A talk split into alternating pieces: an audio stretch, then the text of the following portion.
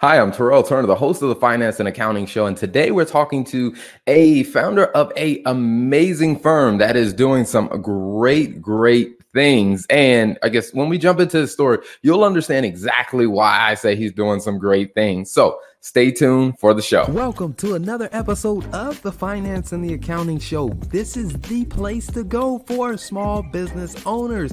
If you're looking for a great way to understand the finance and the accounting side of your business, you're in the right place. So stay tuned and enjoy the episode.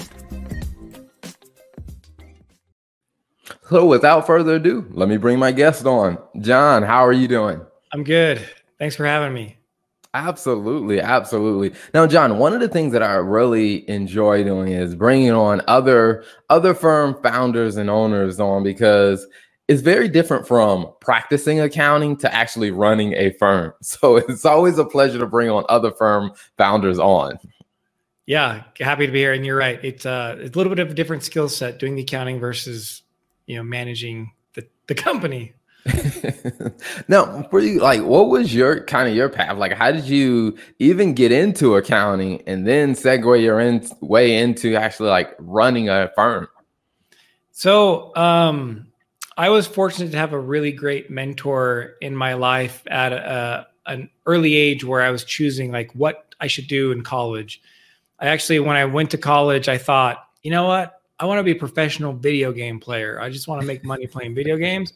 And at that point, it wasn't really a thing. Apparently, I was a decade ahead of my time.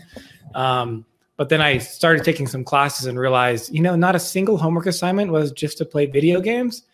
I should probably do something more um, because it was way more complicated. And so I asked this mentor, I go, based on what you know about me, what do you think?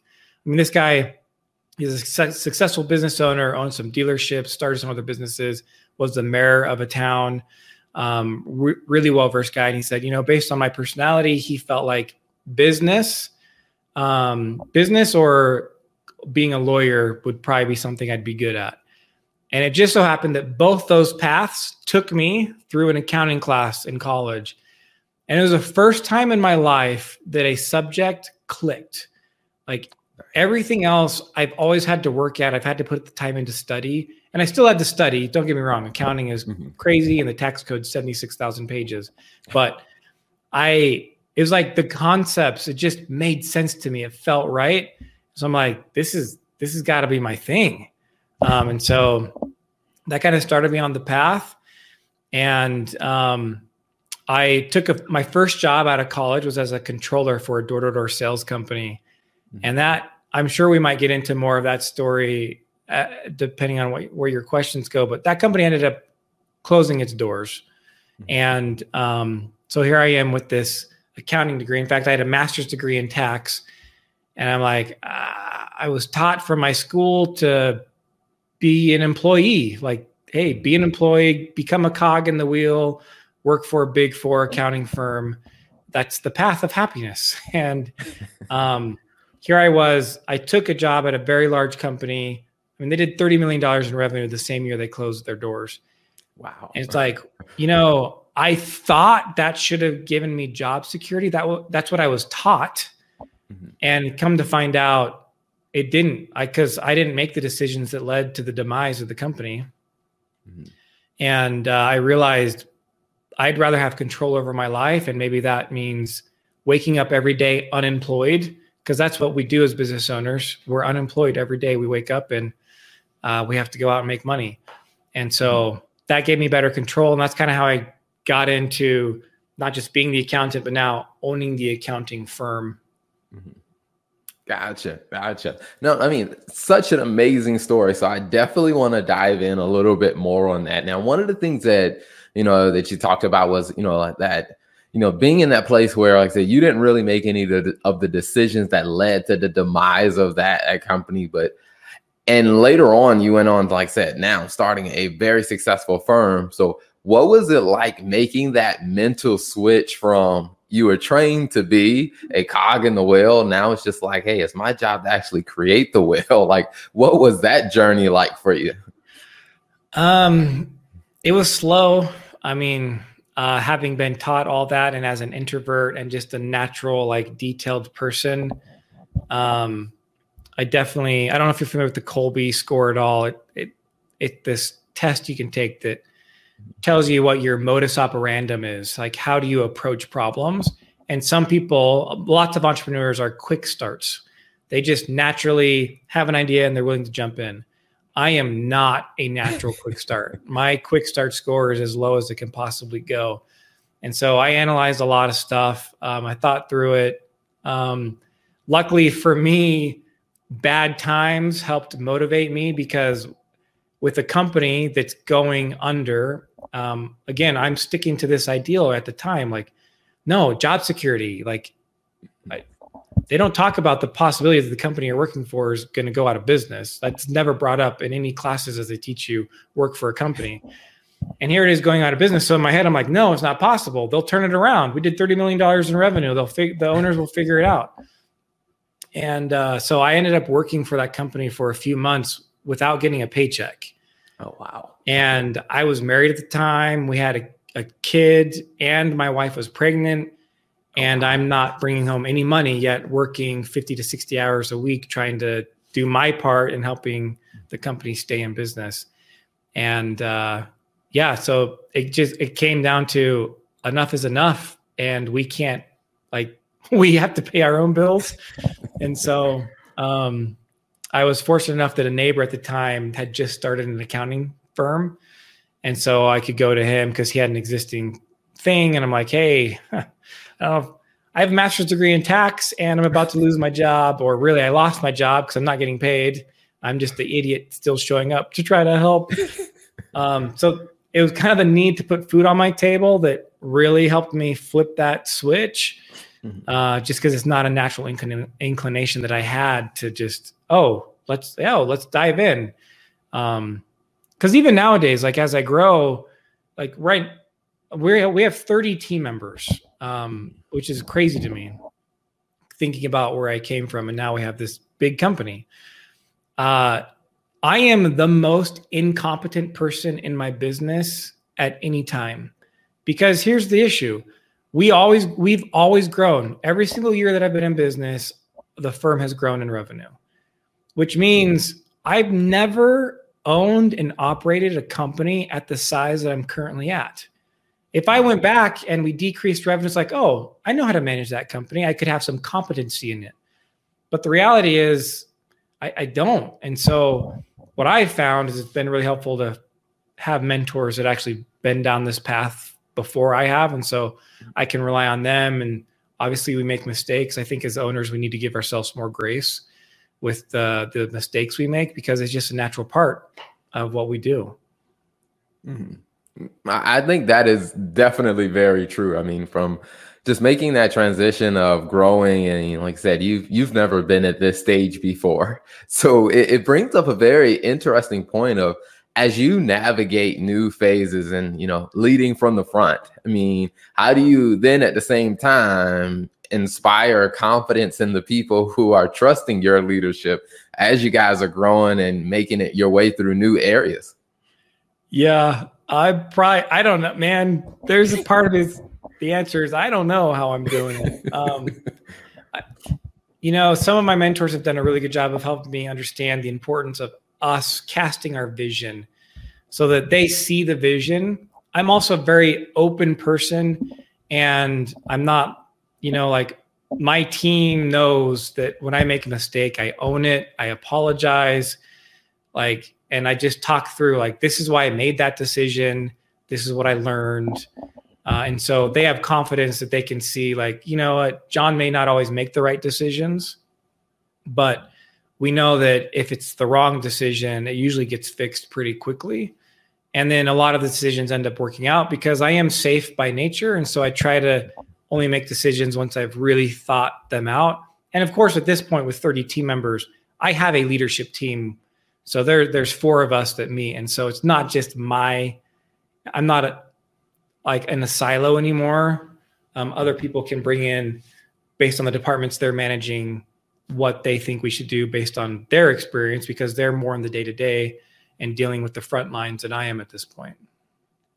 Awesome. That is amazing. I mean, it, it's amazing to hear you said the growth that you've you've gone through. And so I'm very curious about, you know, when it comes down to the types of clients that your firm specializes in helping, can you tell us a little bit about that? Yeah, you know, from a marketing standpoint, we spend a lot of effort talking to fitness professionals and gym owners.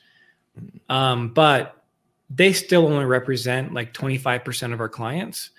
So uh, we we have realtors, we have man, like not a ton of manufacturing, a lot of service based companies, coaches, um, dentists. But ultimately, I, I would say it's more of a behavior of clients. Like we are really looking for the owner who believes that by them growing, they are making the world a better place. They have a desire to leave a legacy um, on their community. And so for us, because look, there are people out there who are just interested in making a buck. Mm-hmm. And we've seen those. We're probably on email lists from some of those people where it's just like they're constantly trying to sell to us. That's not who we are. It doesn't fit our culture, it doesn't fit our personality. And again, to each their own, that's what they've chosen. We just enjoy working better knowing that by us helping our clients grow their wealth through tax savings and cash flow management, they then can take that and we're confident that they're going to make the world a better place. And so like that's kind of motivates us to keep doing what we're doing and you know provide all that we provide for them because it they're just it's better. Everybody wins in that scenario. No, I absolutely love it. I mean, from from my background of, of, like I said, of being a CPA as well, like I don't focus on taxation, but it's one of those things that I always tell clients is like, you know, having a good tax person that can help you understand and wrap your mind around that part of your business is like very critical. So when business owners come to your firm, you know, uh, are most of them or any of them um, usually well versed in it, or are a lot of them just kind of like, hey, we need some help in this area. Yeah, the majority are not well versed. Um, occasion, I would say a handful, maybe five times a year, we'll come across a client and we we can say, "You are set up very good," uh, but most of the time, they didn't choose the right entity. They're overpaying themselves in a W two. They're not looking at the distributions the right way. They certainly aren't understanding how the IRS looks at business deductions or how the tax code explains how you can write off things. And so, um, yeah, not not super well versed, which isn't surprising, right? No one goes into business because they want to understand the tax strategy behind uh, the stuff that they're actually passionate about. No, I, I completely agree because I, I definitely think that you know from even when i think about my graduate um graduate degree where some of the advanced tax strategy classes that we had to take where i was like you know what? There probably aren't very many business owners that actually understand this or even care to know it to this level of detail. Right. Yeah exactly. In fact we actually oftentimes have to teach our accountants like look our job is to speak human to our clients not accountant and it based on their question, you have to immediately jump to what's the result to them? That's what they want to know. They don't need to understand that there's seven forms they have to get filled out and how the IRS is going to process it and which tax code it's relevant to. Like they don't care about that information. So please, for love, stop sharing it with them. They don't want it.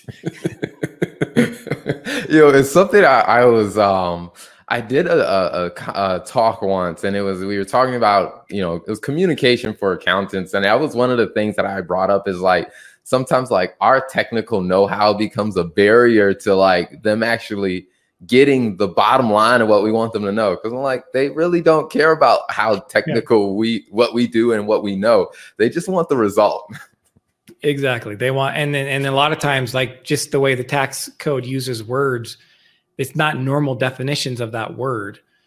So it's like I said this, but they heard something else because of the way they understand that word in their life. Mm-hmm. Gotcha, gotcha. Now, how have you found it with you know with growing such a you know a great team? I mean, with thirty people, I mean that that is that's amazing growth as a team. I mean, considering like you said, you started from in theory, working for free for a company that was going under to to now leading a team of 30 people. What has that journey been like as you've seen more people come on the team and you've seen like the reach of your firm grow even more with every person that comes on the team? Yeah, it's one, it's very fulfilling. Um, but it's been a wild journey. I mean, it's been, oh, I guess, six years now, six, seven years. Um, you know, if anyone's listening and they haven't hired anyone yet, I would say like, man, having that first hire is super important. But that was a big hurdle for me because up until that point, if I made mistakes, I was the only one who was affected. But now bringing on someone full time, knowing that you know I'm providing for their livelihood. Now, when I make a mistake, it also affects them. It's kind of like um, I don't know if you've ever heard this analogy, but like someone who doesn't have children, they might drive a little bit differently. But as soon as they have a kid and that kid is in the car, or even if it's not, now all of a sudden there's someone else relying on you. We become a little bit more careful, less risk taking, you know? Uh, but from that first hire, which was again a big hurdle, because it's like, oh, I don't even know if I have enough work for that person, which is laughable. I promise you have enough work to. everyone has enough work uh, to have another person on right now. That's just the nature of things.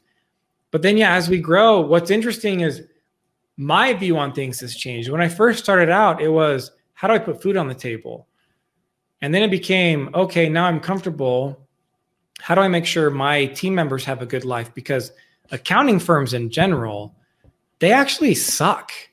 They like the big four suck and they I, they provide a lot of golden handcuffs to people and they're so big and obviously the work's there but i just i don't like the culture they've created i didn't like i learned my lesson when i worked at deloitte um, and you have this scenario then where these other smaller accounting firms are just trying to copy their model and i I don't like that because really they just they treat their staff like they're like replaceable. And mm-hmm. yes, on one hand, as a business owner, you have to know that your people are replaceable, so you don't hold on to bad people. But you don't approach it from the standpoint of like, I'm gonna wear you out until you're burnt out, and then I'm just gonna replace you because now you're not putting in the time that I need you to. Like, I mean, it's just it's work shouldn't feel like prison Mm-hmm. And so n- then my view started changing like, man, I have all these people. I want to make sure they're happy. I don't ever want to have this scenario where we're an accounting firm that has the same problems that the big four have. I mean, you can go to any of those like Glassdoor types of things where people are typing out their actual experiences with the accounting firms. I mean, they're crazy horror stories. And so it kind of changed from that so now I have like a dual focus. I want to help our clients grow their wealth through our services. Um, but I also want to change the accounting industry. Mm-hmm. I want to prove that um, th- that there's a better model. And you know what? Yeah, I'm I make less money as the shareholder than what I would make if I followed a traditional model that the big four follow. But I believe the world is re- is just smarter now. And as owners, we have to be willing to give something up for the sake of longevity and well being for the people who are helping us grow our company in the first place. I think we just we need to be past the point where we treat people the way they've been treated as if they're not actually human. And so um, that's kind of been the biggest change in my journey. As I add more people, I'm like, good. Now I'll, we'll get to the point where other accounting firms can't ignore my model, and they may have to be forced to change uh, in order to stay in business. No, I absolutely love it. I mean, I, I love the way that, like I said, the mindset just of changing because I too came from public accounting and yeah, I remember living some of those horror stories and and hearing the horror stories from others to where it's just like, after a while when you see like wow these same horror stories just like live on generation after generation to where it's just like yeah at some point something has to change yeah i mean I, hey john where you going i i've worked 65 hours this week i was i was gonna go home i'm, I'm tired you've only worked 65 hours this week like don't you want the promotion? Don't wow. you know? It's like, how many hours do I have to work to impress you people? Gotcha. Now, speaking of your, you know, your awesome firm, where can people find you online or on social media to see all the awesome things going on with your firm? Yeah, so our website is incitetax.com. And uh, we actually spell it, yeah, as you can see there, incite as into incite a riot. Um, the word actually means to cause to action. And so we we just like our clients, you know, we we want to help them take action. But we have a ton of blog posts, a lot of free resources there. If anyone's looking for tax strategies, um, a lot of good stuff there. And then, of course, the contact us page if anyone wants to reach out and chat with us. Awesome. Awesome. I absolutely love it. Now, before we wrap up, one of the questions that I like to ask every guest that comes on uh, is, you know, when you think about your journey of kind of where you've been and you think about where you are now and just the vision you have for where you're going next, you know, what's two pieces of advice that you would share with other small business owners? Um, I don't know if these will be related, but the first things that come to mind is when you talked about the vision, I didn't always have the vision. It was I'm showing up to work, clients are calling us, prospects are calling us. I'm literally just going through the motions. And and yes, I was I took an approach of I want to create value for people, but I had no idea what I wanted my firm to do, where I wanted to go. And if we take that approach, which happened with me, and I see it with my clients all the time, as your income increases, your expenses will continue to increase at the same pace, if not faster, because you don't have a plan.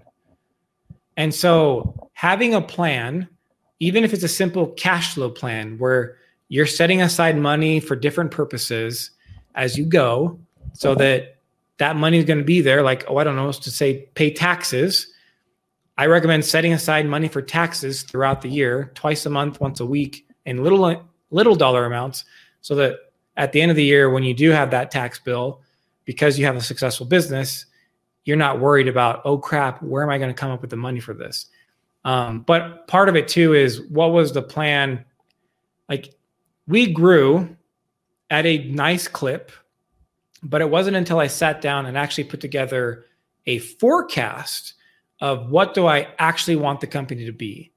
It's like, okay, if I was 300,000 in revenue that year, my goal is to be 750,000 the next year. What do I need to do to hit that? And you backtrack into that. If you like without doing the work, you're just leaving your growth up to chance. And so I recommend everyone have some sort of plan where they're actually forecasting.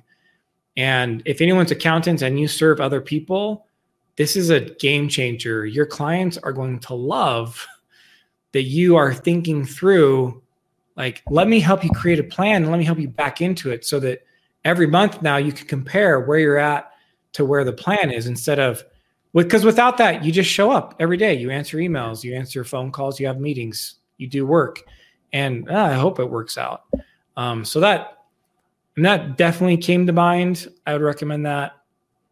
Um, second thing, you know, I've seen this. I'm I'm part of a, some other accounting group organizations, and so I see accountants, um, where and this and this applies to all business owners. It doesn't have to be the accounting industry.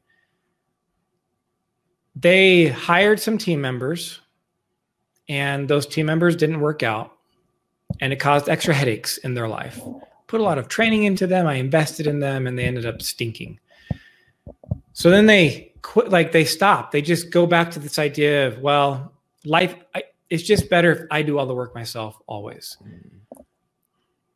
if someone is consciously choosing to have a lifestyle business and they only want to rely on themselves if it's a conscious choice i say more power to you that's your choice. L- enjoy your life. I feel like most people I hear though who say like, ah, "I'm just gonna do it myself," they're running away from developing the skills they need to be a leader for other people. Wow. But if you think about the footprint that you can leave on the world as a business owner, you do the world more good the bigger your company is because wouldn't you rather people work for you instead of these other companies who treat employees just like they're another cog in the wheel and they don't treat them like humans? You know, your audience probably sees what I'm talking about. They're like, yeah, I treat all my people like humans. So wouldn't you prefer them work for you? If that's the case, you kind of have a responsibility to develop these skill sets, which I don't have all of them. I'm still learning them. But there is an extra skill set that we need to develop as owners on how to lead our team so that when we hire them, they're getting the direction they need so that the company can actually grow. Because at the end of the day, if you are going to grow your company, you have to leverage other people's skill sets. It's just not possible for one human being to do everything that we're going to need in a growing company. Awesome. I absolutely love it. Well, John, thank you so much for your time and thank you for sharing your insight and your wisdom. And before we wrap up, um, can you repeat the website one more time for people to go and check it out? Yeah, it's incitetax.com, I N C I T E tax.com. Awesome. Well, John, thanks for being an awesome guest on the show. Thanks for having me. I appreciate it. Thank you for tuning in to another episode of the Finance and Accounting Show. If you like what you heard, don't be selfish. Make sure you hit that subscribe button and then share this with a friend because you know a business owner that could definitely use this insight. So be sure to hit that subscribe button, share it with a friend, and turn on the notification bell so you get all the updates when we release a new episode.